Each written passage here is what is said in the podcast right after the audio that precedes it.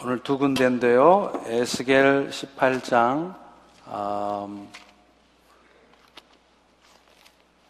2절, 3절 말씀과 에베소서 6장, 4, 6장 4절이네요. 우리 두 군데 같이 합독해서 한 목소리 읽겠습니다. 네, 시작. 너희가 이스라엘 땅에 관한 속담에 이르기를 아버지가 심포도를 먹었으므로 그의 아들의 이가 시다고 함은 어찌 됨이냐? 주 여호와의 말씀이니라 내가 나의 삶을 두고 맹세하노니 너희가 이스라엘 가운데서 다시는 이 속담을 쓰지 못하게 되리라. 아멘. 또 한 군데 에베소서 6장 4절 시작. 또 아비들아 너희 자녀를 노엽게 하지 말고 오직 주의 교훈과 훈계로 양육하라. 아멘. 5월은 가정의 달이라고 그러죠. 그래서 저도 이번에 3주간에 걸쳐서 우리 가정들이 행복해지기 위해서 어떻게 할 것인지에 대해서 말씀을 가지고 여러분과 은혜를 나눠보려고 합니다. 어, 지난 주간 제가 성도님들과 대화를 나누면서 참으로 어, 충격적인 얘기를 들었습니다. 어느 성도님의 딸이 부모와 떨어져서 친구들과 함께 살고 있는데요. 그 함께 살고 있는 다른 새 친구들에 대한 얘기였습니다. 감사하게도 그 딸은 아직도 자신의 신앙을 잘 지키고 있어서 감사한 일이었습니다. 그런데 이 자매와 함께 살고 있는 다른 새 친구들의 모습이 상상을 초월해요.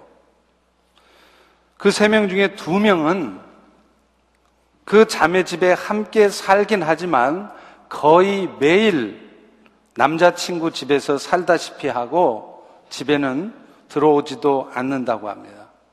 또 나머지 한 명은 아예 남자친구를 집에 불러들여서 함께 자고는 그 다음날 아침에 남자친구가 간다고 그래요.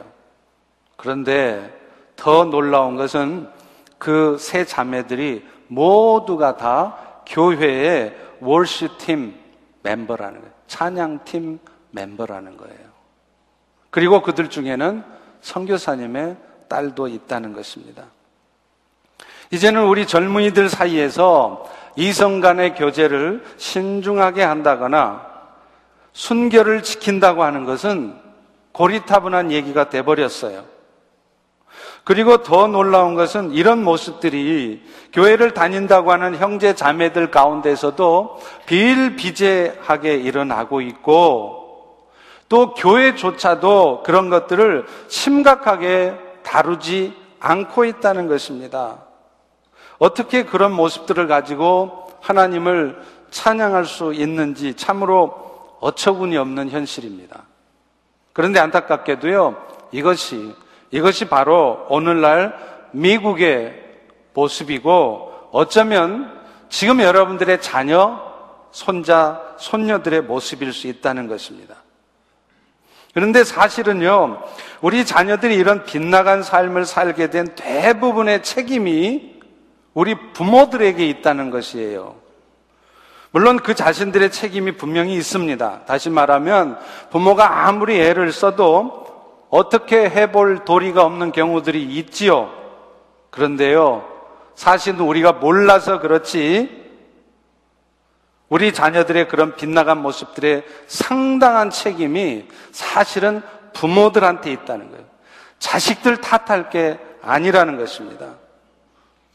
부모가 신앙적인 삶을 통해서 선한 영향력을 자녀들에게 미치고 또 신앙으로 자녀들을 잘 양육한 자녀들은 그런 빗나간 삶을 살게 될 확률이 그렇게 높지 않습니다. 근데 반대로요, 부모가 신앙의 모범이 되지를 못해요. 그리고 생업에만 쫓겨서 자녀들을 신앙으로 양육하지 못할 경우에는 그 자녀들이 이런 생각할 수 없는 말도 안 되는 빗나간 모습의 삶을 살 수 있다는 것입니다. 오늘 본문 2절도 우리에게 그것을 분명히 말해주고 있습니다. 다시 한번 읽겠습니다. 시작. 이스라엘 땅에 관한 속담에 이르기를 아버지가 신포도를 먹었으므로 그의 아들의 이가 시다고 함은 어찌 됨이냐. 여러분, 아버지가 신포도를 먹으면 당연히 그 아버지 이가 실해야지. 어떻게 아들의 이가 실입니까? 이 말씀은 무슨 말이냐면 아버지의 잘못된 행동들이 그 아들에게도 그대로 나타난다는 것입니다. 우리 속담에 그런 말이 있잖아요. 그 애비의 그 자식. 애비가 그러고 있으면 그 자식도 똑같이 그런다는 거예요. 그래서 우리 옛날 어른들이 자식들 결혼시킬 때 상대방의 가문을 보지 않습니까? 뭐 때문에 봐요? 며느리를 얻으려면 그 친정 엄마를 보고 사위를 고르려면 그 아버지를 보지 않습니까? 뭐 때문에 보냐 이 말이에요. 사실은 그 부모가 어떤 직업을 가진 사람인가? 그 부모가 돈을 얼마나 많이 벌었고 그 부모가 얼마나 사회적 지위가 있는 사람인가 그거 보려고 보는 게 아니라 사실은 그 부모들이 어떤 성품의 사람들인지 또 그 자녀들이 어떤 집안 분위기 속에서 자랐는지를 보려는 거예요. 맞는 얘기입니다. 왠지 아세요? 부모들의 성품이나 집안 분위기는 자녀들의 인격 형성에 지대한 영향을 미치기 때문에 그렇습니다. 폭력을 휘두르는 아버지 밑에서 자란 자녀들이요. 70% 이상이 폭력을 휘두르는 아버지가 된대요. 자라면서 아버지 폭력에 상처받고 또 두들겨 맞고 우는 어머니를 보면서 그 아이들은 다짐을 해요. 내가 이 다음에 어른 되면 나는 절대로 우리 아버지 같이 안 될 거다. 그런데 안타깝게도 그 아들 역시 나중에 아버지와 똑같이 아내와 자녀들을 두들겨 패는 폭력을 행사하는 아버지가 된다는 것입니다. 또 아버지의 알코올 중독 때문에 그 폭음에 시달리면서 자랐던 애들이요. 이 다음에 커서 나는 절대 술 안 마신다 그래요. 그런데 아십니까? 그 알코올 중독자 아버지 밑에서 자란 애들이 그렇지 않은 정상의 아버지 밑에서 자란 아이들보다 알코올 중독자가 될 확률이 4배가 더 높다는 거예요. 통계가 나와 있습니다. 그런 의미에서 사실 오늘 우리 모두의 표정, 오늘 여러분들의 삶의 태도, 말투까지 사실은 여러분들의 부모님들의 것이었을 수 있습니다. 그리고 우리 부모님들의 잘못된 모습이 오늘 우리 자신의 삶에 잘못된 모습으로 나타나고요. 이제는 안타깝게도 그 잘못된 모습이 우리 자녀들, 손주들에게까지 대물림이 되고 있다는 것이에요. 물론 그 반대도 있습니다. 부모가 신앙 안에서 긍정적으로 잘 살아간 분들은 자녀들에게도 그것이 긍정적 영향을 미쳐요. 데이빗 맥클라란이라고 하는 사람이 아동 심리학자인데 이분이 부모로서 역할을 잘한 그런 순기능에서 자라난 자녀들은 어떤 모습이 되는가를 연구를 했습니다. 연구 결과가 어떻게 되느냐? 부모가요, 신앙 안에서 부모 역할을 잘하면서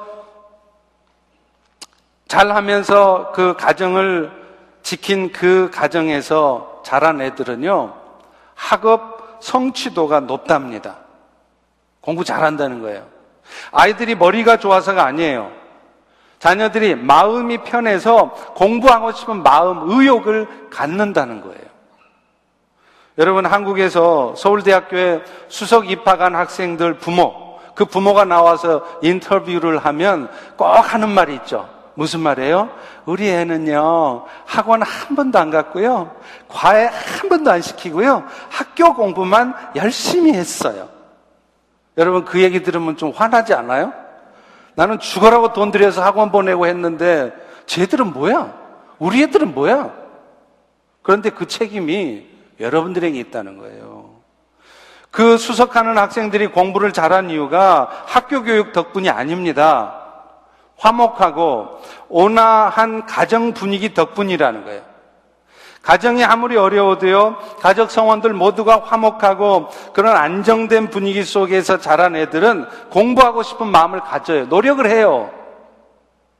그러나 부모가 맨날 서로 싸우고 부모 자식 간에 갈등이 있어서 맨날 부모 자식 간에 대화도 안 하고 그런 가정의 아이들은요, 그 부모들 꼴보기 싫어서라도 애들이 일부러 공부를 안 한답니다. 또 부모가요, 그런 순기능적인 역할을 하는 부모 밑에서 자란 애들은 남을 배려할 줄 알고 다른 사람한테도 관심을 보이는 아이들이 된대요. 그럴 수밖에 없죠. 아빠가 항상 엄마의 가사를 거들고 설거지를 하는 모습을 보고 자란 애들은 어른이 돼도 똑같이 아내를 도와줄 줄 알고요.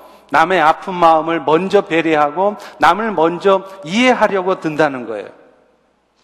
그리고요, 또 그런 가정 밑에서 자란 자녀들은 부모나 또 부모가 아니래도 다른 어른들 말을 잘 들어요. 쉽게 말하면 순종적인 자녀들이 된다는 거예요.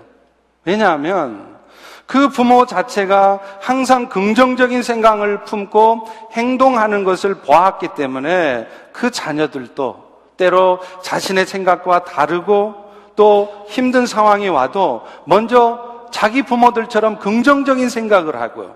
그리고 그래서 순종적인 그런 모습을 보인다는 거예요. 그런데 반면에요.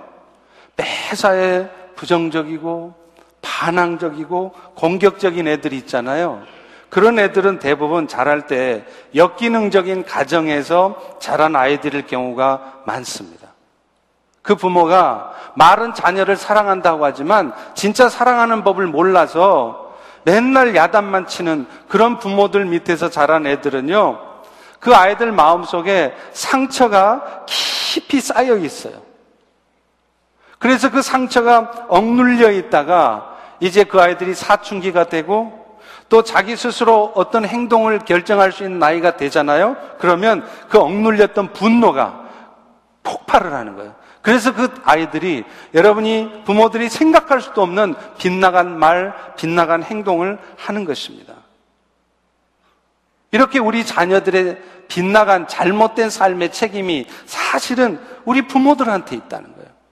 그렇다면 이제 우리 부모들의 그런 잘못된 모습이 우리 자녀들에게 대물림 되지 않도록 하기 위해서 우리는 어떻게 해야 합니까?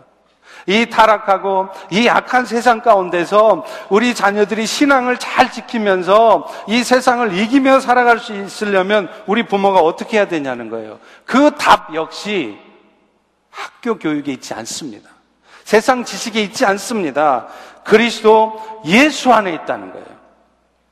오늘 보면 에스겔 18장 3절을 다시 한번 같이 읽습니다. 시작. 내가 맹세하노니 너희가 이스라엘 가운데에서 다시는 이 속담을 쓰지 못하게 되리라. 아비가 심포도를 먹었을지라도 그 아들의 이가 시리지 않도록 주님이 해주시겠다는 거예요. 아비가 혹시 잘못된 삶을 살았어도 그 잘못된 삶이 우리 자녀들에게 대물림 되지 않게 하는데 그게 바로 주께서 해주신다는 거예요. 그 주님의 능력을 의지할 때 그게 가능하다는 것입니다. 그렇다면 우리는 구체적으로 그런 일들을 그리스도를 통해서 어떻게 할 수 있을까요? 우리가 우리 자녀들을 이 약한 세상에서 어떻게 양육해 가야 되, 겠느냐 이 말이에요. 저는 몇 가지를 말씀드리려고 하는데요. 가장 먼저는 말할 것도 없이 우리 자녀들을 사랑으로 양육하는 것을 가장 먼저 하셔야 된다는 거예요. 베드로전서 4장 8절에 분명히 말하지 않습니까? 이 마지막 때가 되면 너희가 정신하고 정신을 차리고 근신하고 있어야 되는데 근신해서 정신 차려서 뭐 하느냐면 무엇보다 더 서로 뜨겁게 사랑하라는 거예요. 왜 그러느냐? 사랑이 허다한 죄를 덮기 때문이라는 거예요. 사랑이 허물을 덮기 때문이라는 거예요. 사랑이 사람을 고쳐내기 때문이라는 겁니다. 지난 주간에 우리는 안타까운 소식을 들었잖아요. 버지니아의 이호성 형제가 안타깝게 젊은 나이에 죽임을 당했습니다. 지금 경찰 조사가 진행이 되기 때문에 구체적으로 결과가 나오겠지만, 아니, 어떻게 그렇게 별일 아닌 걸 가지고 폭력을 사용하고 애들이 칼로 찌르고 권총으로 쏘고 사람을 죽이고 그러느냐 이 말이에요. 그 이유가 뭘까? 그런데요, 그런 짓을 하는 아이들의 대부분은 마음에 상처가 있는 아이들입니다. 마음에 상처가 많은 사람들은요, 공격적으로 될 수밖에 없어요. 조금만 마음이 상하거나 해도 곧바로 공격적인 말로 받아칩니다. 공격적인 행동을 해요. 그게 왜 그러냐면 그 안에 마음에 상처가 치유되지 않고 남아있기 때문에 그래요. 그런데 그렇게 우리 아이들이 공격적인 아이들이 되지 않도록 키워내기 위해서 또 여러분의 자녀들이 이미 공격적인 성향을 갖고 있다면 그런 성향들이 조금이라도 치유되게 하는 방법은 뭐냐? 다른 게 없다는 거예요. 그 아이들에게 이제라도, 이제부터라도 사랑을 베풀어 줘야 된다는 거예요. There is nothing like love. 사랑 외에는 방법이 없다는 거예요. 왜요? 성경이 말하는 것처럼 사랑만이 허다한 죄를 덮고 사랑은 결코 실패함이 없기 때문입니다. 그런데 문제는요. 우리 모두는 이걸 머리로는 알아요. 사랑해야 되는 거 다 알잖아요. 근데 우리는 사랑의 방법을 몰라요. 그렇기 때문에 우리 모두는 사실 사랑하는 방법을 배우셔야 돼요. 그리고 그것을 훈련하셔야 됩니다. 저희 교회는 생활훈련 학교를 통해서 청소년 자녀를 둔 부모들은 청소년 부모 학교를 통해서 우리가 우리 청소년기의 자녀를 어떻게 사랑할 수 있는지를 배우셔야 돼요. 그리고 여러분들 자녀들과의 관계 속에서 그것을 훈련하셔야 됩니다. 부부가 어떻게 사랑할 수 있는지를 배우시고 훈련하셔야 돼요. 그런데 어떻게 자녀를 키우면서 결혼하고 나서도 이런 것들을 전혀 배우지 않고 그렇게 사랑하려고 하시냐 이 말이에요. 사랑이라고 하는 것은요, 먼저 공감해 주는 것입니다. 여러분은 여러분의 자녀들이 화가 났을 때, 여러분의 자녀들이 잘못된 행동을 했을 때, 여러분은 어떤 반응을 먼저 보이십니까? 먼저 야단치고, 먼저 윽박드리고, 그 자녀의 잘못된 것들을 먼저 지적하고 그러지 않으시나요? 그러지 말라는 거예요. 먼저 야단치지 말고 왜 저 아이가 지금 화를 내고 있는지, 왜 저 아이가 저런 잘못된 행동을 하고 있는지 그 아이의 말을 먼저 들어보라는 거예요. 그 아이의 마음을, 화난 마음을 먼저 받아줘야 된다는 것입니다. 그리고요, 그렇게 그 아이의 말을 들어주고 있다 보면 그 아이가 왜 자기가 지금 화가 났는지를 부모에게 말을 하고 있다 보면 스스로가 자기 마음속에 있는 분노를 해결하는 거예요. 분노가 가라앉게 되는 거예요. 그런데 우리는 어른의 기준을 가지고 야단부터 칩니다. 그러면 애들이 바뀌는 게 아니라 그 아이들 마음속에는 상처만 남아요. 어른과의 관계도 마찬가지예요. 저 사람이 왜 저렇게 행동했을까? 왜 저러고 있을까? 그 사람의 말을 듣고 그 사람을 이해하기 전에 먼저 내 기준을 가지고 야단부터 치고 달려들면 절대로 관계는 회복되지 않습니다. 에베소서 6장 4절에도 우리에게 분명히 말씀하고 있어요. 너희 자녀를 노엽게 하지 말고 그 뒤에 말씀하시잖아요. 주의 교양과 훈계로 양육하라. 맞아요. 그런데 우리는 가르치는 것보다 먼저 해야 될 일이 우리 자녀들을 노엽게 하지는 말라는 것을 먼저 하라는 거예요. 이 말은 우리 자녀들을 도무지 야단도 치지 말고 그래서 애들 화나게 하지 말라는 말이 아니에요. 잘못한 것이 있으면 야단 쳐야죠. 근데 문제는 야단을 치는 방법이라는 거예요. 먼저 야단을 치고 책망을 하기 전에 그들의 상황을 이해하고 받아들이는 것을 먼저 하시라는 거예요. 그리고 나서 왜 지금 그것이 잘못된 행동인지 설명하고 설득하셔야 된다는 거예요. 그러면 그 자녀들은요, 자신들의 잘못을 인정합니다. 그리고 그 잘못된 행동에서 돌이키려고 한다는 거예요. 그런데 화가 잔뜩 나 있는 아이들한테 다가가서 부모가 한다는 말이 아니 방귀 낀 놈이 화낸다더니 네가 지금 화낼 일이야? 네가 지금 그럴 입장이니? 야단부터 친다는 거예요. 그렇게 하시면 안 된다는 거예요. 너 왜 지금 화가 났니? 너 왜 그렇게 행동했어? 하고 차분하게 그 아이들의 행동의 이유를 물어보셔야 돼요. 그것이 바로 공감해 주는 것입니다. 그리고 나서 부모로서 너를 향해 내가 어떤 걱정을 갖고 있는지 엄마가 아빠가 어떤 염려를 하고 있는지 말을 해주면 그 아이들은 그 말을 귀담아 듣습니다. 또 있어요. 사랑이라는 것은 인정하고 칭찬해 주는 것을 많이 해 주는 거예요. 근데 여러분, 칭찬은 찾아서 해야 돼요. 그거 쉽지 않아요. 그런데 우리 사람들은, 특별히 우리 동양 사람들, 한국 사람들은요, 칭찬을 좀 잘 못해요. 안 하고 싶어서가 아니라 생리적으로 그게 잘 안 돼요. 부모한테 맨날 야단만 받아서. 그래서 책망을 적게 하고 칭찬을 많이 해줘야 되는데 칭찬은 적게 하고 맨날 책망만 해요. 제가 대학 시절에 여학생을 만났어요. 소개팅을 했는데요. 아무리 예쁜 부분이 있는가 찾아봐도 별로 없으시더라고요. 그래서 그냥 칭찬은 해주고 싶어서 기분 상하실까봐 발가락이 참 예쁘시네요. 그랬더니 그걸 그렇게 좋아하는 거예요. 칭찬은 고래도 춤을 춘다고 추게 한다고 그러잖아요.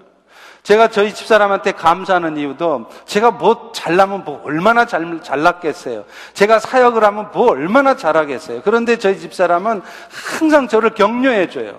당신 오늘 말씀 너무 좋았어. 내가 오늘 은혜 많이 받았어요, 뭐. 예? 뻔히 제가 알아요. 그날 죽순 거 뻔히 알거든요. 그런데 격려해주고 칭찬해주고 그러면 저도 모르게 막 힘이 나는 거예요. 우리가 그렇게 살아야 된다는 거예요. 세상에 예수님을 나타내는 미셔널 처치가 첫 번째 시작이 뭐라고 제가 말씀드렸습니까? 칭찬하자는 거예요, 칭찬. 격려를 많이 해주자는 거예요.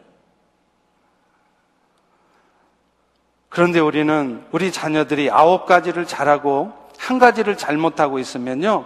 그 나머지 한 가지도 잘하게 만들어서 100점짜리 자녀를 만들라고 야단부터 쳐요. 그런데 문제는 그렇게 하면 그 애들이 잘못된 한 가지를 고치느냐 하면 안 그런다는 거예요.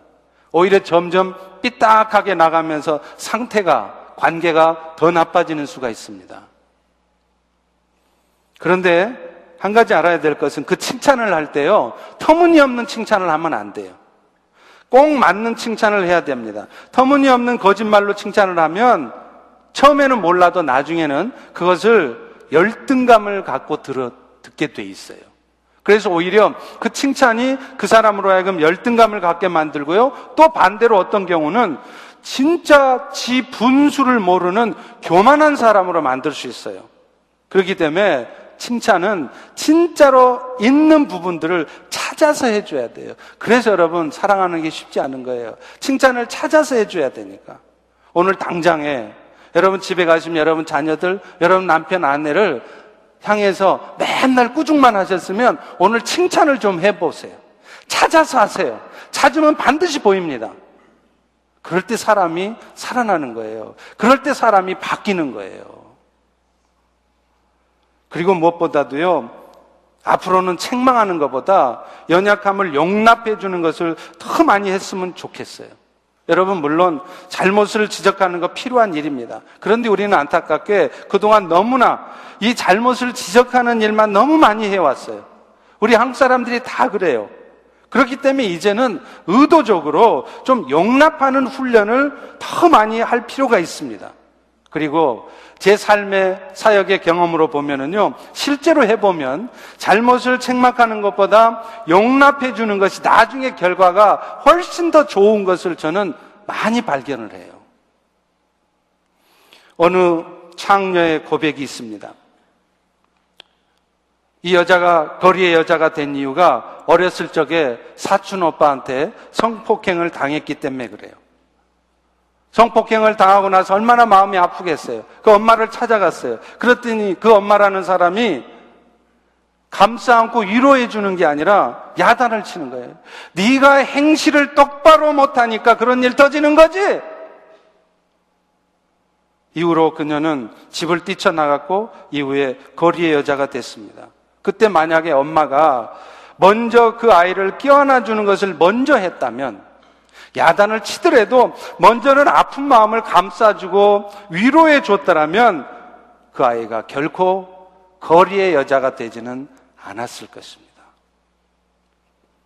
여러분, 두 번째로 우리 부모들이 해야 될 일은요, 우리 자녀들을 말씀으로 양육하는 일이에요. 오늘 본문의 말씀도 우리에게 말하고 있습니다. 우리 다 같이 에베소서 6장 4절 읽습니다. 시작. 주의 교양과 훈계로 양육하라. 주의 교양과 훈계, 뭐 말할 것도 없이 하나님의 말씀이죠. 여러분 사실 우리 아이들을 양육하는데 가장 좋은 교재는 성경이에요. 아무리 세상에 교훈서들이 많잖아요. 동심보감? 아니, 동의, 아니, 죄송합니다. 동의보감이 있고 명심보감이 있죠. 웃지 마세요.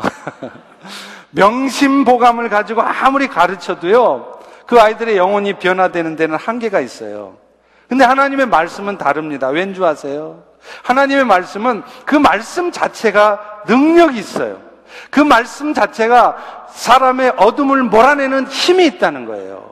그래서 디모데우서 3장 16절 17절에도 말하잖아요. 모든 성경은 하나님의 감동으로 된 것으로 교훈과 책망과 바르게 함과 의로 교육하기에 유익하니 이것은 하나님의 사람으로 더 온전케 만들어서 선한 일을 행할 능력을 갖추게 한다는.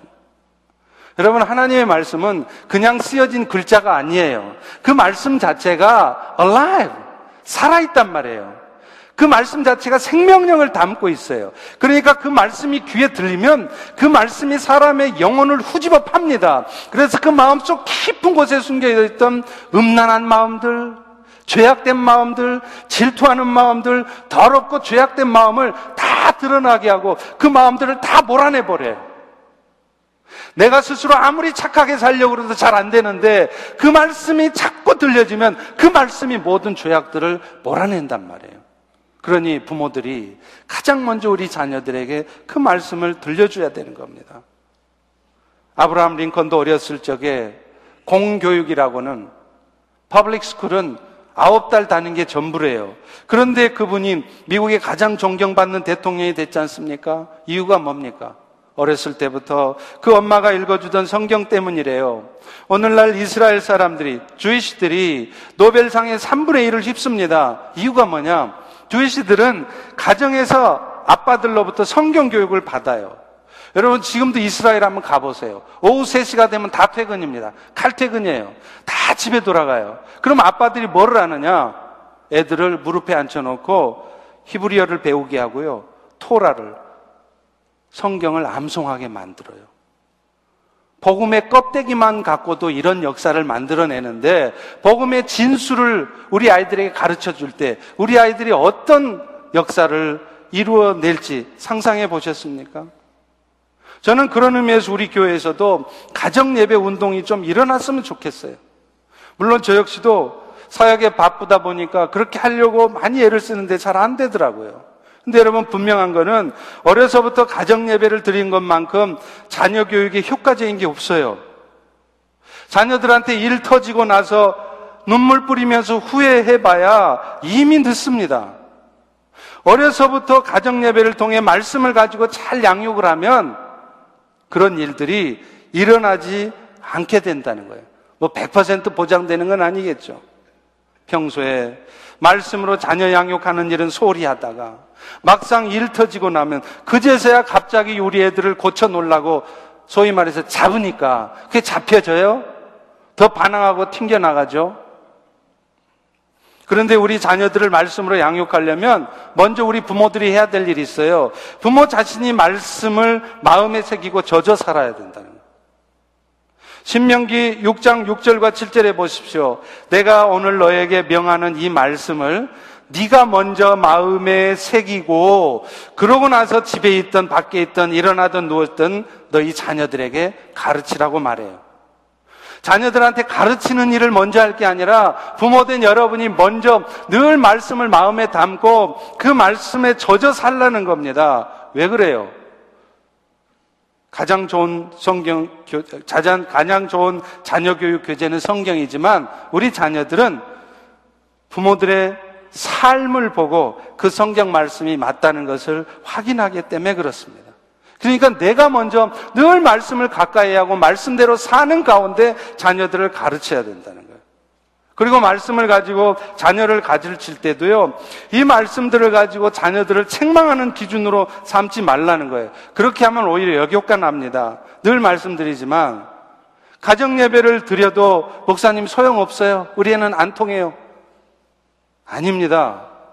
왜 가정 예배를 해도 자녀들이 변화시켜지지 않느냐? 가정 예배가 소용없는 게 아니라 가정 예배를 잘못 드리고 있기 때문에 그래요.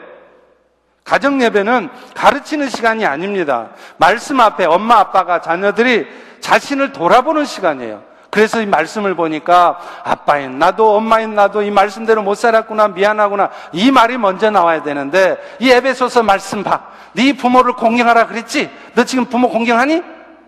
그러니 애들이 그 가정 예배 드리고 싶겠습니까? 서로의 연약함을 고백하고 서로 용서하고 서로 격려하는 시간이 돼야 된다는 거예요. 말씀을 놓고 말이죠. 그리고 할 수만 있다면 저는 우리 자녀들이 크리스찬 교육을 받게 해야 된다고 생각합니다.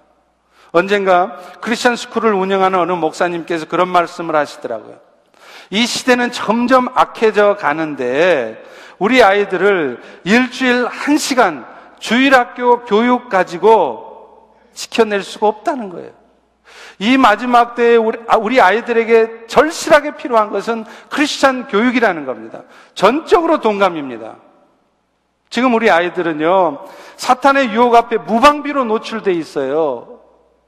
중고등학교는 고사하고 이미 초등학교 때부터 다 스마트폰 갖고 있잖아요. 여러분 그 스마트폰이 뭡니까? 그 안에는 세상의 지식도 가득 차 있지만 지금 세상에서 벌어지고 있는 온갖 추악하고 더러운 것들이 다 함께 들어 있어요. 그런데 그것들에 그 더러운 것들에 우리 아이들은 완전히 무방비 상태로 노출되어 있단 말이에요.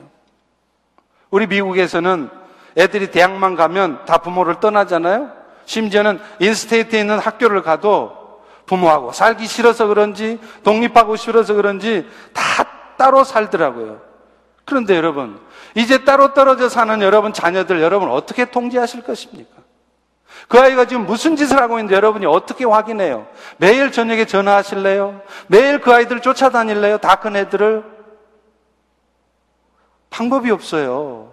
방법은 그 아이들이 어려서부터 크리스천 교육을 잘 받아서 자기 스스로 신앙을 지켜갈 수 있도록 신앙 교육을 해주는 수밖에 없어요. 그러려면 아이들이 돈이 들어가더라도 내가 정말 절대적으로 먹고 사는 게 힘들지 않다면 크리스천 스쿨에 보낼 수 있어야 된단 말이에요.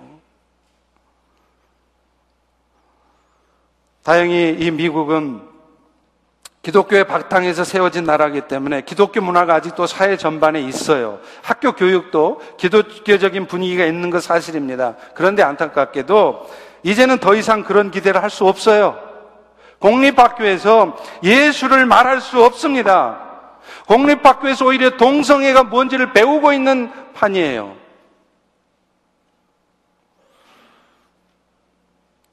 그런 의미에서 저는 우리 교회가 크리스천 스쿨을 갖고 있다는 것을 큰 장점이라고 생각합니다. 앞으로 하나님이 허락하셔야 되겠지만 더 많은 학년으로 확장해 갈 필요가 있습니다. 단계를 밟아야 되고 잘 준비해서 가야 되겠죠. 그리고 이 일을 우리 교회 혼자 힘으로 할 수 없다면 이 지역의 교회들이 연합해서라도 그 일을 해야 된다라고 저는 생각해요. 그리고요, 우리가 우리 아이들을 위해서 주일학교 교육에 대해서도 더 많이 생각해야 됩니다.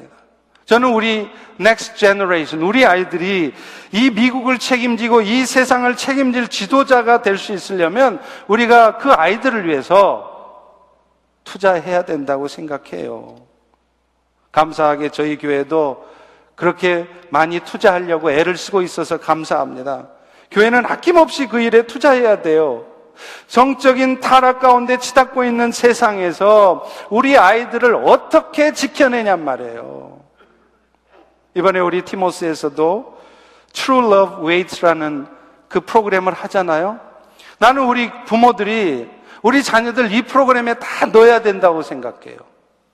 그래서 왜 우리가 순결을, 성적 순결을 지키는 것이 필요한지, 신앙적인 이유뿐만 아니라 실제로 나중에 결혼하고 나서도 행복한 결혼 생활이 되려면 청년기 때, 청소년기 때 순결을 지켜야 된다는 것을 우리 아이들에게 가르쳐야 된단 말이에요. 그런데 우리 부모들은 이런 일을 중요하게 생각지 않아요. 애가 tutor가 있으면 무슨 학교 activity가 있으면 거기 먼저 보내지 여기를 안 보낸단 말이에요. 이게 돈이 문제입니까 지금?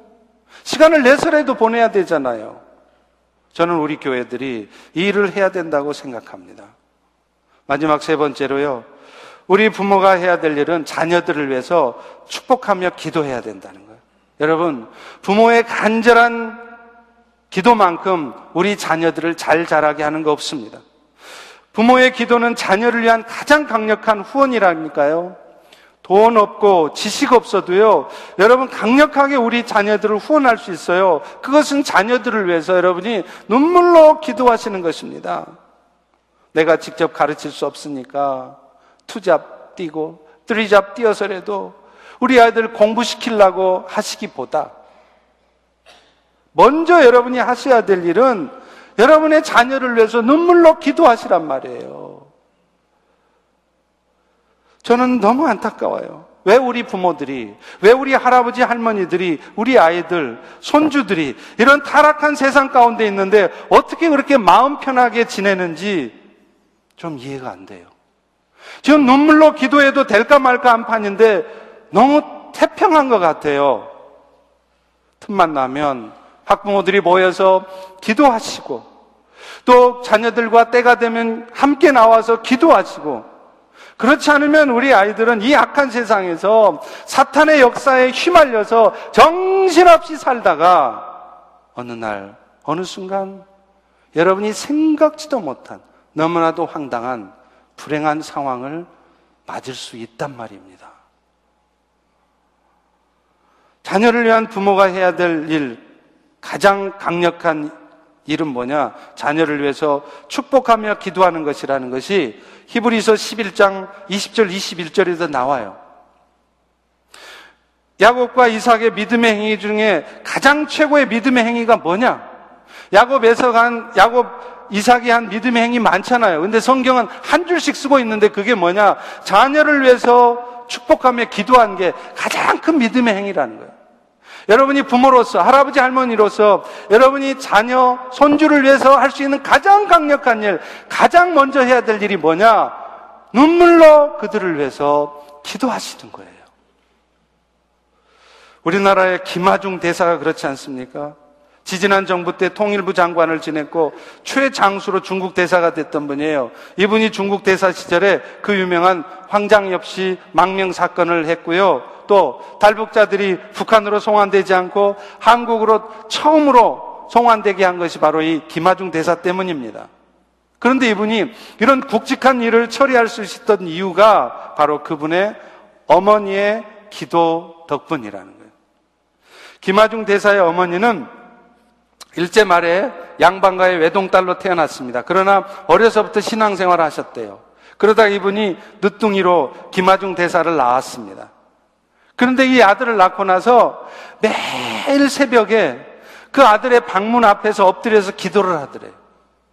그 김하중 대사가 그 어머니의 기도를 다 듣고 자랐어요. 어머니가 방문 앞에서 기도를 하고 있으니까 이 김하중 대사가 화장실을 가, 고 싶어도 소변 마려워도 그 엄마 때문에 미안해서 그냥 방 안에서 소변을 꾹꾹 참고 있었던 날이 한두 날이 아니래요. 그런데 이런 김하중 대사도 고등학교까지는 잘 교회 다니다가 대학 시절에는 교회를 안 다니고 결혼하고 나서도 한동안 교회를 안 다녔대요. 그러다가 92년도에 중국의 대사관에서 근무하면서 예수님을 다시 만났습니다. 그리고 신앙을 회복했어요. 그 이후에 여러분 잘 아시는 뉴질랜드 문봉주 대사 아시잖아요? 지금 목사 되셨죠? 그분이 소개한 박정미라고 하는 전도사님하고 전화를 하는데 그 전도사님이 그렇게 말씀하시더래요. 대사님의 뒤에는 엄청난 중보기도가 쌓여 있는데 혹시 가족 중에 목사님을 위해서 중보기도 하는 사람 있습니까? 그 기도는 마치 나이아가라 폭포에 쏟아져 내리는 그 폭포수처럼 엄청난 힘이 있는 기도래요. 그래서 어떤 사탄의 역사가 있어도 그 기도의 힘에 당신 앞에 그 사탄의 역사는 다 휩쓸려 갈 것이라고 그렇게 말하더래요. 지금도 김하중 대사는 말합니다. 아직도 내 어머니 기도 가운데 이미 돌아가셨지만 내 어머니가 한 기도 가운데 아직도 응답되지 않고 남아있는 게 있대요. 다시 말하면 자기 어머니가 한 심어놓은 그 기도 덕분에 아직도 그 아들이 덕볼 일이 많다는 겁니다. 그 어머니는요, 김하중 대사가 대학 시절에 교회를 안 나가고 있을 때도 항상 그렇게 말씀하셨대요. 아들아, 너는 반드시 믿음의 사람이 될 거다. 내가 그렇게 믿고 기도하고 있어. 너는 큰 믿음의 사람이 될 거야. 이단 큰 믿음 말고요. 큰 믿음의 사람이 될 거다. 나중에 그 말처럼 그분은 정말 믿음의 사람이 되었습니다. 여러분, 가장 훌륭한 아버지는 돈 많이 벌어다 주는 아버지가 아니라 말씀을 가르치는 아버지입니다. 가장 훌륭한 어머니는 투잡, 쓰리잡을 해서라도 애들 가르치려고 하시는 그 어머니. 물론 그 어머니도 훌륭한 어머니겠죠. 그러나 더 훌륭한 어머니는 기도하는 어머니예요. 여러분은 지금 아이들에게 말씀을 가르치고 기도하고 계십니까? 우리 자녀들을 위해서 축복의 기도를 해주셔야 돼요. 이 시대가 악한 때, 이 타락한 세상에서 우리 부모들이 해야 될 일은 그들을 위해서 눈물로 기도하는 것입니다. 다 커도 괜찮아요. 여러분 목사가 아니어도 돼요. 여러분 자녀들을 머리 위에 손을 놓고 축복의 기도를 하십시오. 귀안아지면서 기도해 주세요. 사랑하는 성도 여러분, 오늘도 우리 가운데는 우리 부모님들로부터 아픈 상처 때문에 힘들어 하시는 분이 있어요. 또 그 아픔을 나도 모르는 사이에 우리 자녀들에게 지금 대물림하고 있는 가정들도 있습니다. 이제 그 악순환을 끊으셔야 돼요. 우리 부모들로부터 받았던 아픈 상처를 더 이상 우리 자손들에게 내려주지 말아야 됩니다. 그 답이 어디 있다고요? 오늘 에스겔 18장 3절에 분명히 말하잖아요. 내가 맹세하는데 너희가 이스라엘 가운데 성도들 가운데는 다시는 이 속담이 쓰여지지 않게 하리라. 사람들의 연약함으로 생긴 이 죄악의 고리를 끊어내실 분은 세상의 지식이 아닙니다. 하나님이시라는 말씀이에요. 그 주님의 말씀을 아이들에게 들려주시고 그 주님의 도우심을 구하며 나아갈 때 우리 아이들이 비로소 이 세상을 이겨낼 힘을 갖는 것입니다. 그리고 이 세상을 이끄는 지도자들로 세워지는 것입니다. 이런 여러분들이 되시기를 축원합니다. 이제 우리 다 일어나셔서요. 이 땅의 황무함을 보셔서 우리 부흥 찬양하고 함께 기도하겠습니다.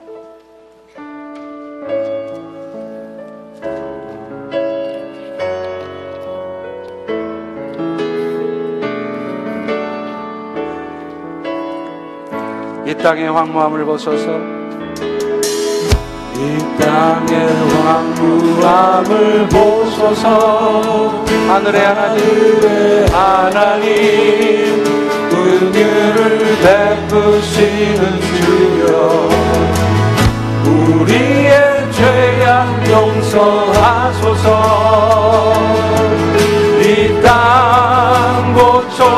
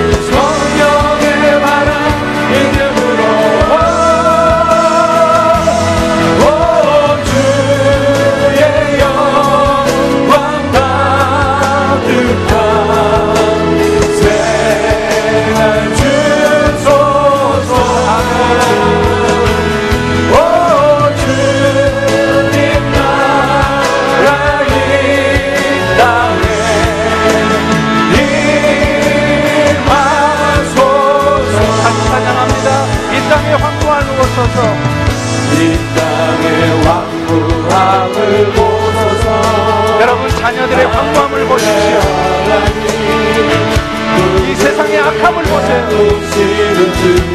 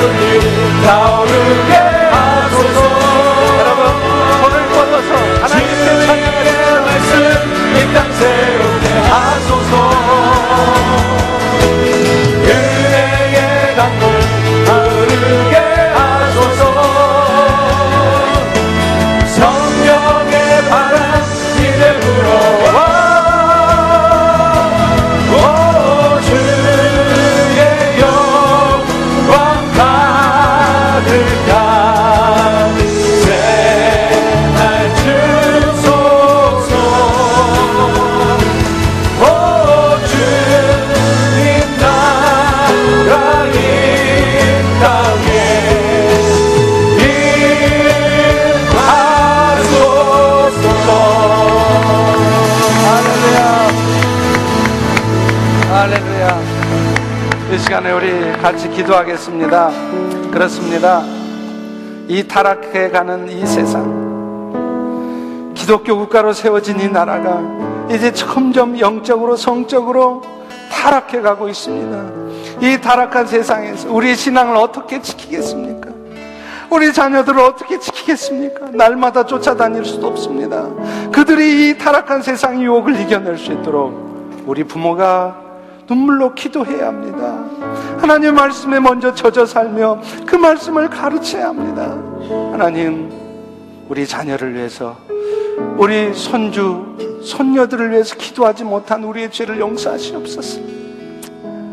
무엇이 우리 자녀를 위한 것인지 잘 알지 못해서 그저 분주하게만 세상 살았던 우리를 이 시간 용서해 주시옵소서. 우리가 먼저 깨우치겠습니다. 다시 한번, 다시 한번 우리 자녀들을 바라보겠습니다. 주님 도와주시옵소서. 우리 통성으로 같이 기도하겠습니다. 할렐루야 아버지 하나님. 하나님 하소서